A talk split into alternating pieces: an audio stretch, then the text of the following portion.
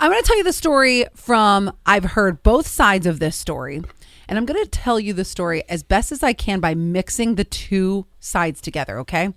So, the scene of the crime is a restaurant here in town, okay? Now there is you what you would have at a normal restaurant, a waitress, Yeah. and you have people dining at a table. Yeah.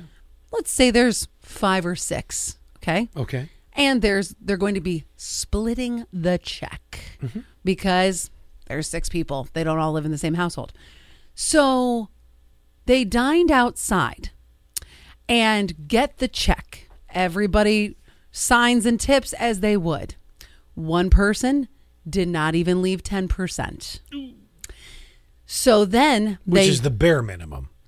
um that's offensive Actually, yeah, it's isn't the bare minimum 15 like the average should be 20? a- average should absolutely be 20. And so then they see some other friends. So they decide to go inside. Okay. So the waitress has already served them outside and goes, huh, okay. So then they go inside and she continues to serve them again inside because then they've joined up with other people. Yeah. what do you do with this, right? So she got t- go ahead. she got the waitress got brazen and said, "I'm sorry, sir, that your service was so terrible outside that you couldn't even tip me 10%." Right. Right. So, who's in the wrong though? Because she didn't want to get burned twice. She is. She's in the wrong? Yeah. Really? She is. Because that is how she pays her bills. I, I know, but it's I know. feed my baby you're with playing- that food. You're all you're playing all emotion here.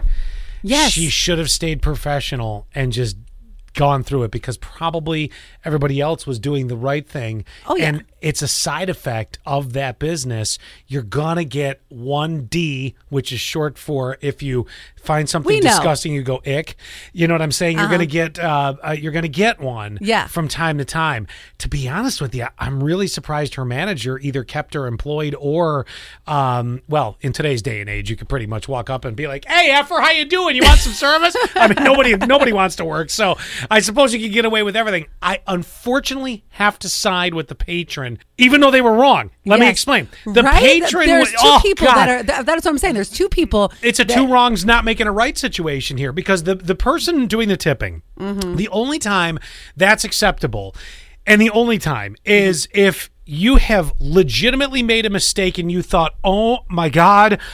I only have this much cash. I completely screwed up. And I would address it with the server and be like, please, please forgive me. Mm-hmm. I uh, the bill is is uh, twenty three dollars. I only have uh, uh, well, the bill is twenty dollars. I only have let's say twenty two dollars on me, Mm-hmm. and be like, "Uh, but I will find a way to take care of you because I'm going to come back. Don't worry. I mean, at least I would always at least say, Yeah. like my wrong in advance. Like I am so sorry. Yeah. because then at least the person, the server knows. Wow, this isn't just a genuine butthole or a cheap son of a gun. This is somebody that made a mistake.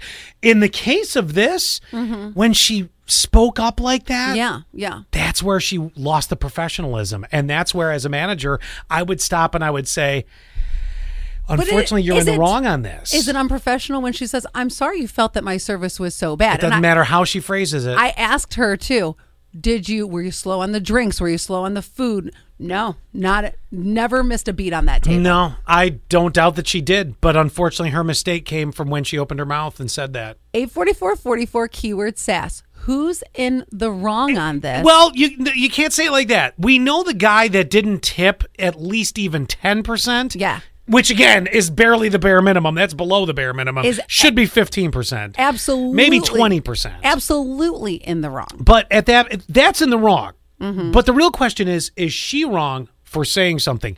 And I know your emotions are going to want to step up and say, Uh-huh. oh, no, she wasn't. You have to think like a business. because I also think Because if now- you don't have the if you don't have the money to the money to tip, then don't go out to a I restaurant. don't, I don't disagree with that either. But now here's what can happen. Hmm. This is where you think like a manager versus thinking like A server. Hmm. A server. And you were a server, and I understand your passion. Don't get Yes. me wrong.